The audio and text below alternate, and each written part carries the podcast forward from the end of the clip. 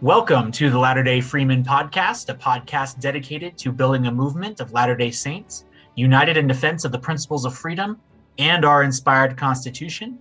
I am your host, Jacob Hibbard, and I am joined this evening by my fellow Freeman, by Jeremy Anderson from all the way up in Alaska, and special guest Richie Angel from the People's Republic of California. Richie, thanks so much for being with us, and thanks for being here as well, Jeremy. Of course, always a pleasure. Yep. Glad to be so, here. folks, we are going to continue our discussion on the pillars of America. We on episode two, we talked about the first pillar of America, individual liberty, and this week we'll be talking about the second, which is individual morality. And to help frame our discussion, I want to share a quote that you probably have heard before. It's uh, it's quite a famous one. It gets uh, quoted, I would say, fairly often, and it's from uh, John Adams. Uh, and it was a letter that he wrote to the Massachusetts militia on the 11th of October, 1798. And he said, We have no government armed with power capable of contending with human passions, unbridled by morality and religion. Avarice, ambition, revenge, or gallantry would break the strongest cords of our Constitution as a whale goes through a net. Our Constitution was made for a moral and religious people. It is wholly inadequate to the government of any other. And like I said, that was John Adams. And to use this discussion, to use this quote to, to frame our discussion around individual liberty, I want to broach the question to both of you. Why do why does our Constitution require a moral and religious people? For me, the first answer there is because the Constitution is founded on this idea of agency. And we built the Constitution to allow people to do what they wanted to do. But if people don't have any personal boundaries on what they're willing to do, then they won't abide by the laws that we set up through the Constitution. Um, the foundation of the Constitution is this idea that we'll be governed by law and not by the, you know, just whatever men say. And if people aren't willing to accept laws and willing to abide by those laws, then there's no way to keep that um, keep that in check. And um, there are there are governments that are not founded on this idea of people actually being agents unto themselves and taking responsibility for their own um, actions. And those governments have to have large standing armies and secret police and um, a much different setup than what we're trying to create in America. I like that point about you know the the worse that a people gets, the bigger the government needs to be to contain them. Um, but also, you know, the worse a people gets, people are governed by other people. And so the worse those people get, the worse their government is going to get, because that's just the pool of people that you have to pull from. One thing that James Madison famously said in the Federalist Papers is that uh, we have government because men are not angels. But I would contend that men are capable of becoming devils. And so you have to have, you know, at least some level of government in place. Um, first of all, you know, to to check our human nature, but also to check that level of of devil that we might achieve. And if there are too many devils, the system is overrun. And like I just said, it's you know it becomes run by devils because that's just the people that you have to work with. And so we need to have this added measure of morality. It's not just enough to have you know the freedom to do whatever we want and government is there to fill in the gaps. We have to be able to trust each other. Ezra Taft Benson said at one point when we speak of morality, we imply that a man is true to his word, true to his signature on a contract. If you're going to have a free society, you can't you know constantly be afraid that someone's going to stab you in the back literally or figuratively. You can't be afraid that you know no one is ever going to be true to their word. You have to be able to trust that your fellow man at least on a basic root level is going to deal with you fairly. Um, and so you know whether you have a taxpayer funded social safety net or not let's say you do have one you need to trust that people are not going to take advantage of it in major ways And if you're not going to have one, you need to be able to trust that people are going to take care of those that fall through the cracks, who do fall on hard times. If you're going to have a functioning society, no matter what policy you have, you have to be able to trust the people around you. And I think that, like, at its most basic level, that's the kind of morality that that, that the founders were expecting. And I think to, to use the analogy that you used, Richie, you have to operate on the assumption that not everybody, every person you're interacting with is a devil. I don't, I don't think that, I don't think that you were saying this. I'm just making this to make, saying this to make this explicit that what you're not to have a functioning society, you don't have to function under the assumption that men are angels or that human nature is magically good when it's not. You just have to assume that not every person that you interact with is a devil. And the government exists there to punish and to try to prevent and deter people from behaving like devils or even when they're not behaving like devils just because we're imperfect people there's going to be friction to be able to settle those kinds of disputes between two people who are trying to do the right thing. There are still going to be problems that we need government to solve. Now and i think what kind of what you were describing both of you kind of leads to a question of when john adams is talking about more about morality and when we talk about morality are we talking explicitly just about morality in the sense of what you find in your for strength of youth pamphlet like like religious morality? Or is there a higher morale like a different kind of morality that's a little bit more universally understood that's being talked about? Or is that an enforced either or in your guys' minds? So when you when you read this quote actually the word that stood out to me the most and obviously i've been through the quote a number of times but this time around the word that stood out was that word religious. Because he says the constitution was made for um, only for a moral and religious people. It is wholly inadequate to the government of any other. So he actually distinguishes between morality and religion, and he says we have to have both. When I started, when I was studying for this podcast, I looked up, you know, what is the the meaning of religion? The word it comes from religare in in Latin, and it's to bind, to more or to tie back. And for me, as I was thinking about it, I think we need that that um, anchor to hold us to our morality. I think without the religious aspect to it, morality doesn't stand a chance in the you know the fires of of life. When hard times hit, unless you have that greater thing thing that you feel you're um, obligated to, your morality starts to deteriorate really quickly. I've been watching a lot of the Lord of the Rings, and so I really wanted you to say the fires of Mount Doom right there. Dude, I, I thought the same thing. I thought he was going to say the fires of Mordor, and I I was so excited.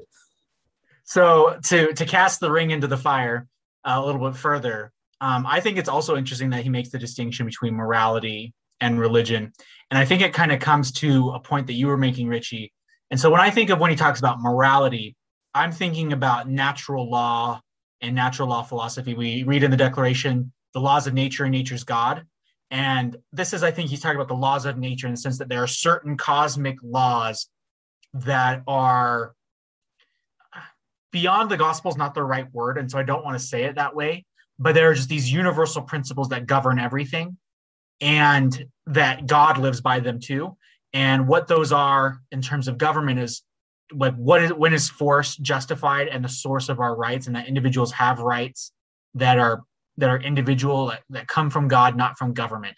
And so i think that you know we need to have a moral people in the sense that we need to have a people that believe that every individual has inherent worth and dignity every individual possesses individual rights and that have a moral belief that it is immoral for them to threaten each other with the threat of arbitrary intrusive physical force to deny each other of their life their liberty or their property.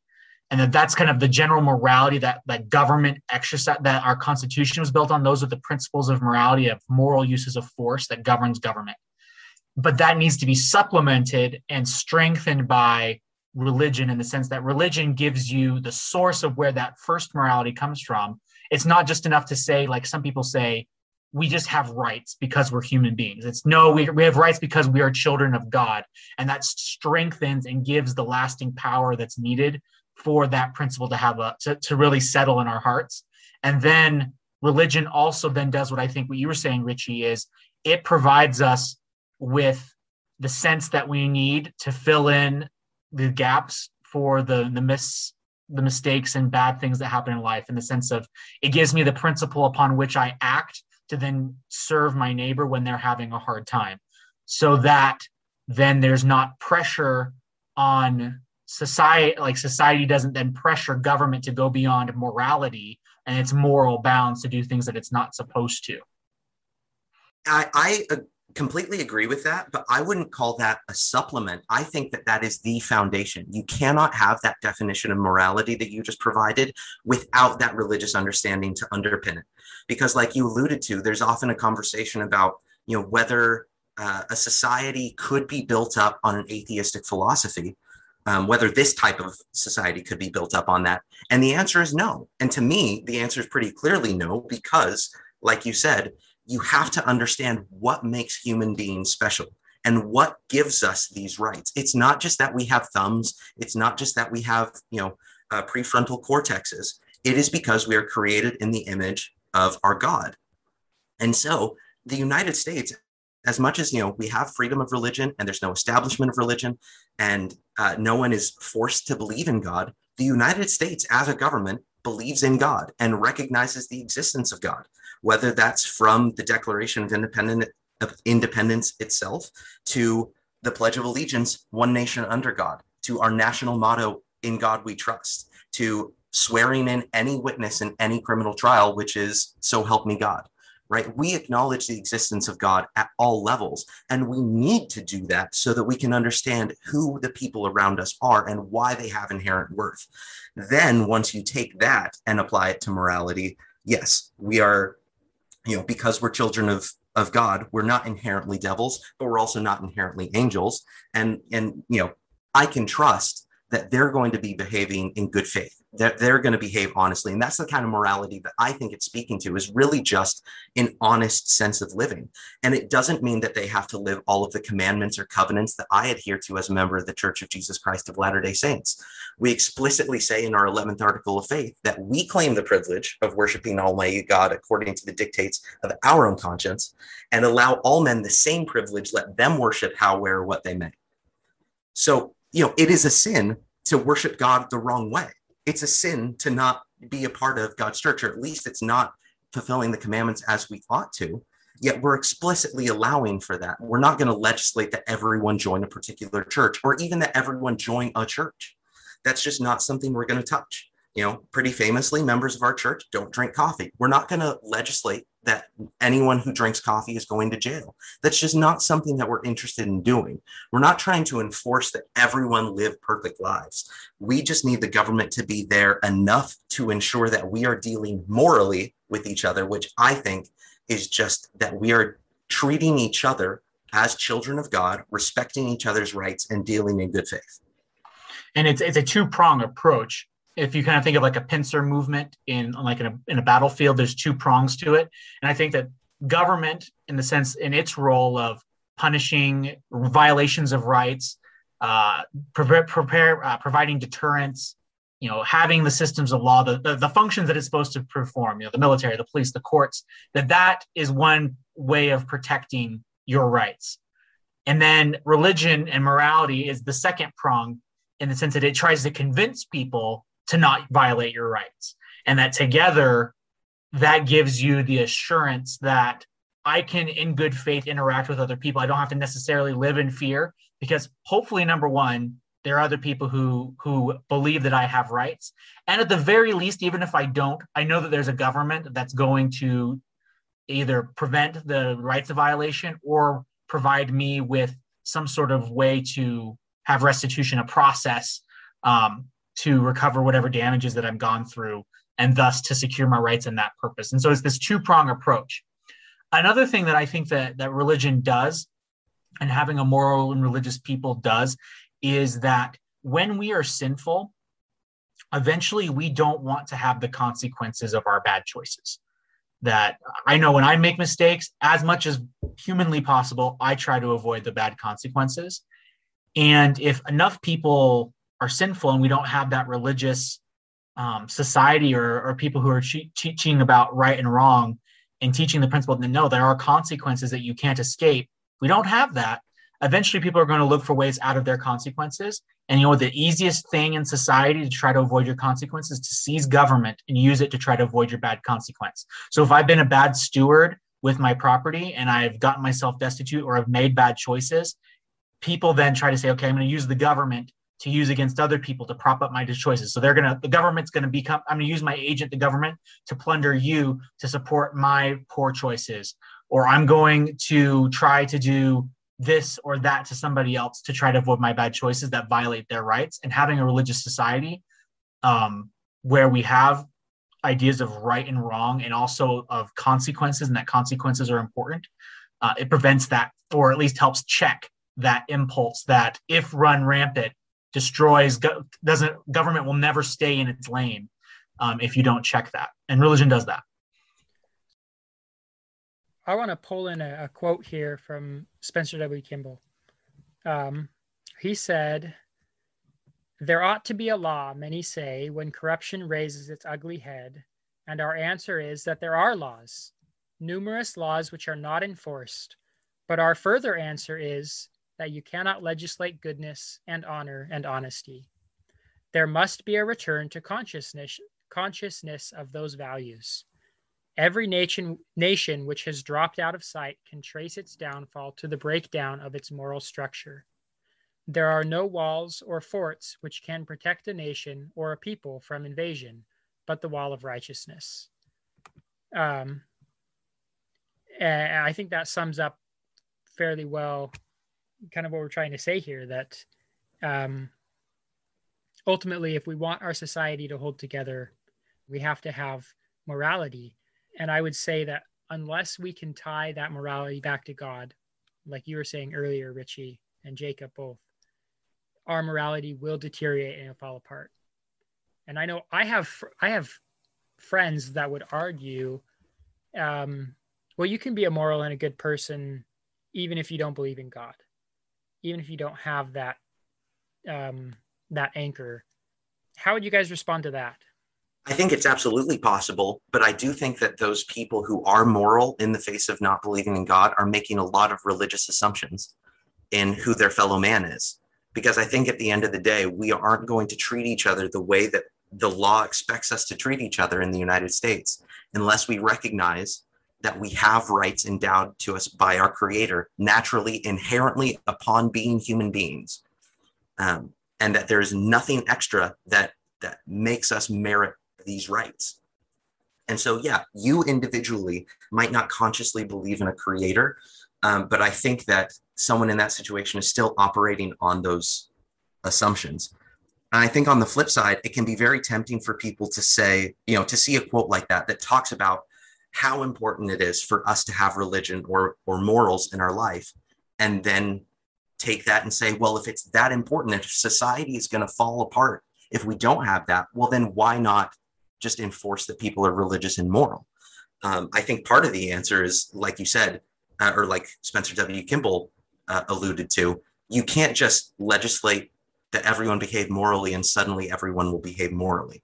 But also um, you know, to the extent that the government can uh, encourage morality or, or anything like that, uh, we still have to be respecting of other people's rights. Ezra Taft Benson said, I believe that God has endowed men with certain inalienable rights as set forth in the Declaration of, Pen- of Independence, and that no legislature and no majority, however great, may morally limit or destroy these that the sole function of government is to protect life, liberty, and property, and anything more than this is usurpation and oppression.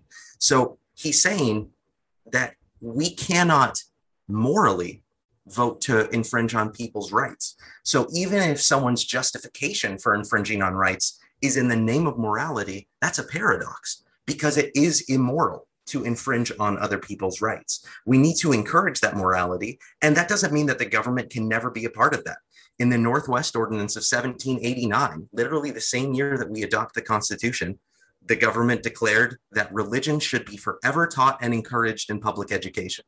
Right. So we can have the government promoting certain things. Um, it doesn't mean that religion has to be silent, that churches have to be silent, uh, or that religion must be taboo in government circles. but we cannot infringe on people's rights in pushing it on them uh, because for one thing it violates their rights and for another thing it's not effective because people are going to push back against it. Yeah. I want to go back to quickly i'll answer what jeremy said then i want to touch on what richie said. I think that someone who who someone can be a moral person without a religious foundation but i think it's a sandy foundation. We think about the wise man and the foolish man. Yes the wise man's foundation didn't last the storm but it probably stood in a sunny day it probably lasted most of the time. And I think that that's kind of the same thing for a moral foundation without God. Most of the time, you're probably going to be okay. However, when you come down to real storms and real pushback, um, I think that the that the analogy that the Savior uses, the parable, applies in that circumstance. Uh, and then to what Richie was just barely saying, um, it, it, kind of ring a couple of, of bells went off in my mind. Uh, I thought about a quote from Frank S. Meyer in his book In Defense of Freedom. And he said, uh, Freedom can exist at no lesser price than the danger of damnation.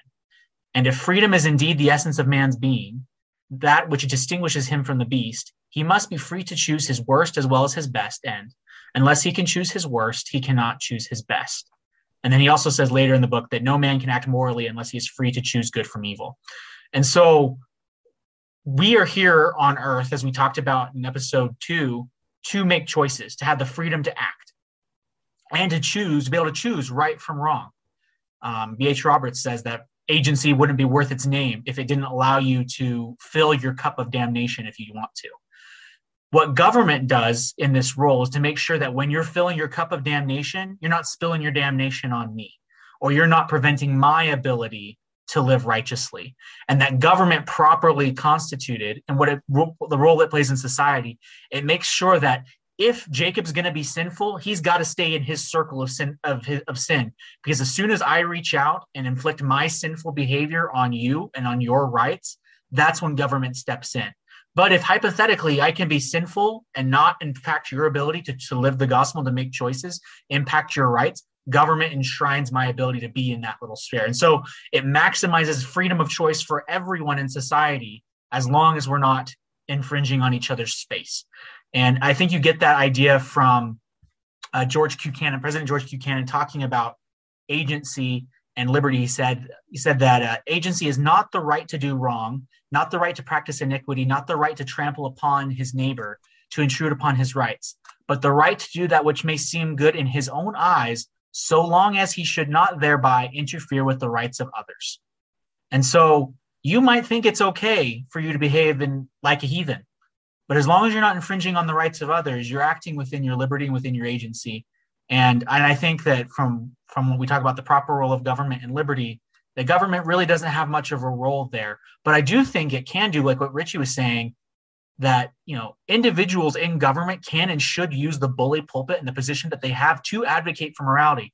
Things like saying an opening prayer in the beginning of a session of congress or when a when a president participates in the prayer breakfast and talks about religion that does not violate the first amendment. The first amendment just makes sure that the government can't put a gun to your head and say kneel and pray to this person right now I, I think that we should encourage, and the expectation should be that also we, when we enter into the political sphere, should be bringing our religion with us and speaking in religious terms and talking about religion, talking about morality, and making sure that the gospel is unchecked in its ability to influence society and to influence other people.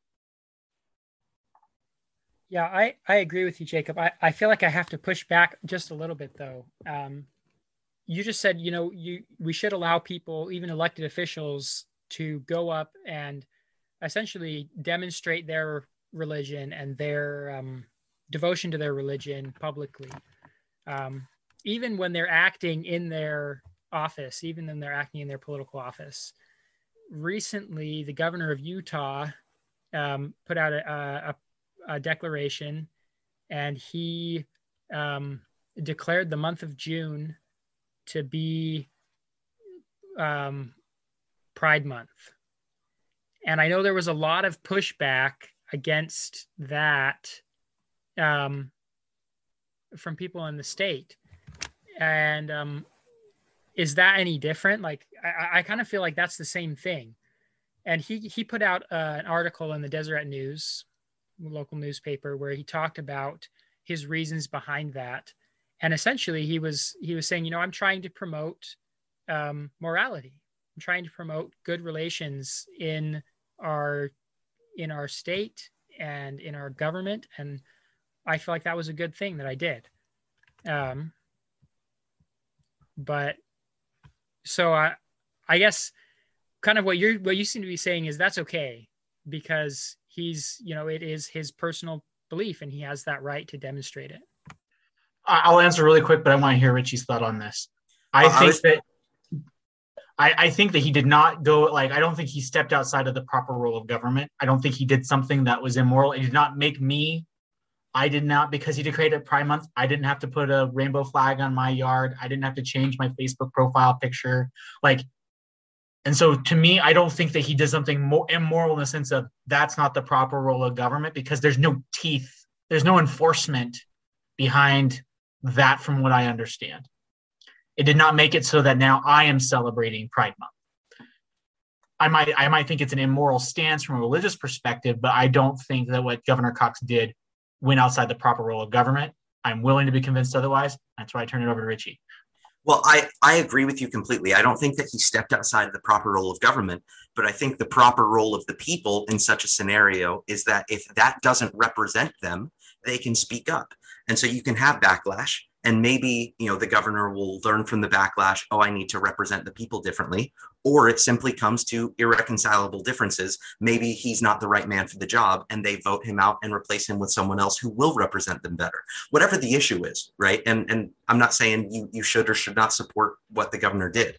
Um, but i think that any government official should be able to express their their own feelings on issues of morality like that.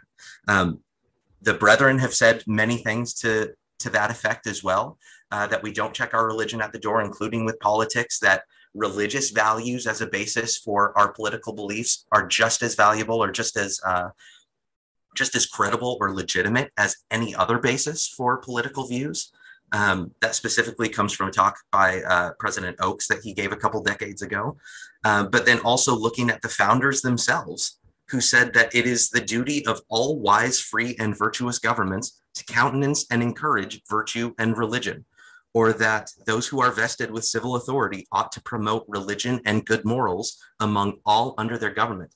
And if, uh, as the, the quote went by, I believe you said it was George Q. Cannon, that people acting in you know their best conscience, uh, if that's what they believe good morals are, if that's what they believe virtue is, they absolutely have a right and maybe even a duty to speak to that. And if that doesn't represent the the people under them, uh, the people are free to speak out about it. I totally agree. I think that the criticism was the proper when we talk about checks and balances in government, that's a societal check and balance. Was the the fact that he had to defend his position um, was the proper response, and yeah, I, I agree with everything that Richie said.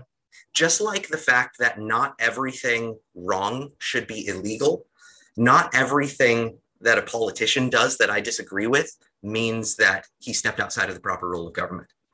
Sometimes, you know, it means that you're not compatible with each other, uh, but that doesn't mean that you know we need to put enforcement mechanisms on it or restrain it in some way.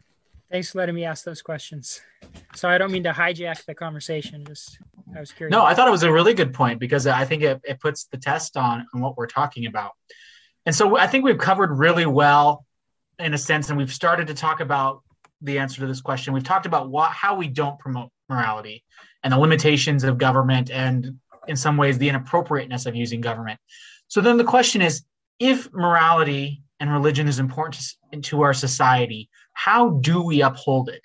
What is the proper way? What can we do? What should our listeners be doing? What and us as individuals be doing to uphold morality in society to keep this vital pillar in place? Well, I, I think Richie brought this up earlier um, about teaching religion in schools. Maybe it was you, Jacob. Um, no, I, I brought that up with the Northwest Ordinance of 1789. Right. That was definitely Richie. There's another quote here.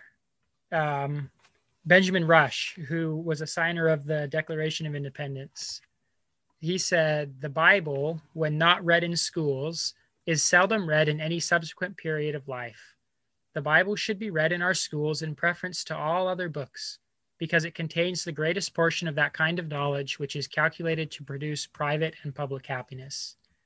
Um, for me, that really resonates with all the scriptures in the Book of Mormon that say, um, Keep my commandments and, and you'll be blessed and prospered. I think it's really true that, yeah, we need to teach these things and we need to um, be talking about them in our schools and especially with our rising generations. Yeah, I, totally agree with that. One of um, the things that that I read that that really hit me hard uh, came from Elder Neal A. Maxwell in a talk he gave called "Behold the Enemies Combined," and he outlines all these bad things that were happening in society. And he talks and he says this, and I thought that this was I really liked the way he frames this. He says, "Only reform and self-restraint, institutional and individual, can finally rescue society." Only a, su- a sufficient number of sin resistant souls can change the marketplace. As church members, we should be a part of that sin resistant counterculture. And I think that that's something that, that every one of us can do in our own homes and hopefully through our relationships with others and in society is if the culture is rotten, we should try to be creating a sin resistant counterculture and creating spaces and institutions. When we talk about institutions, I'm not thinking like government institutions, but you know, institutions, groups, you know, social expectations that are aligned with religious values. And when we, I just I love that idea of a sin resistant counterculture. And that's something that we could, like I said, we can do in our own home by choosing the kind of movies and, and media that we consume, choosing the kind of businesses that we support with our dollar. I mean, part of the reason that Chick fil A is so darn popular, I mean, yeah, the chicken's good, but I think a lot of people really like it because people identify it with a part of a sin resistant counterculture, that it's part of a counterculture that they want to be a part of.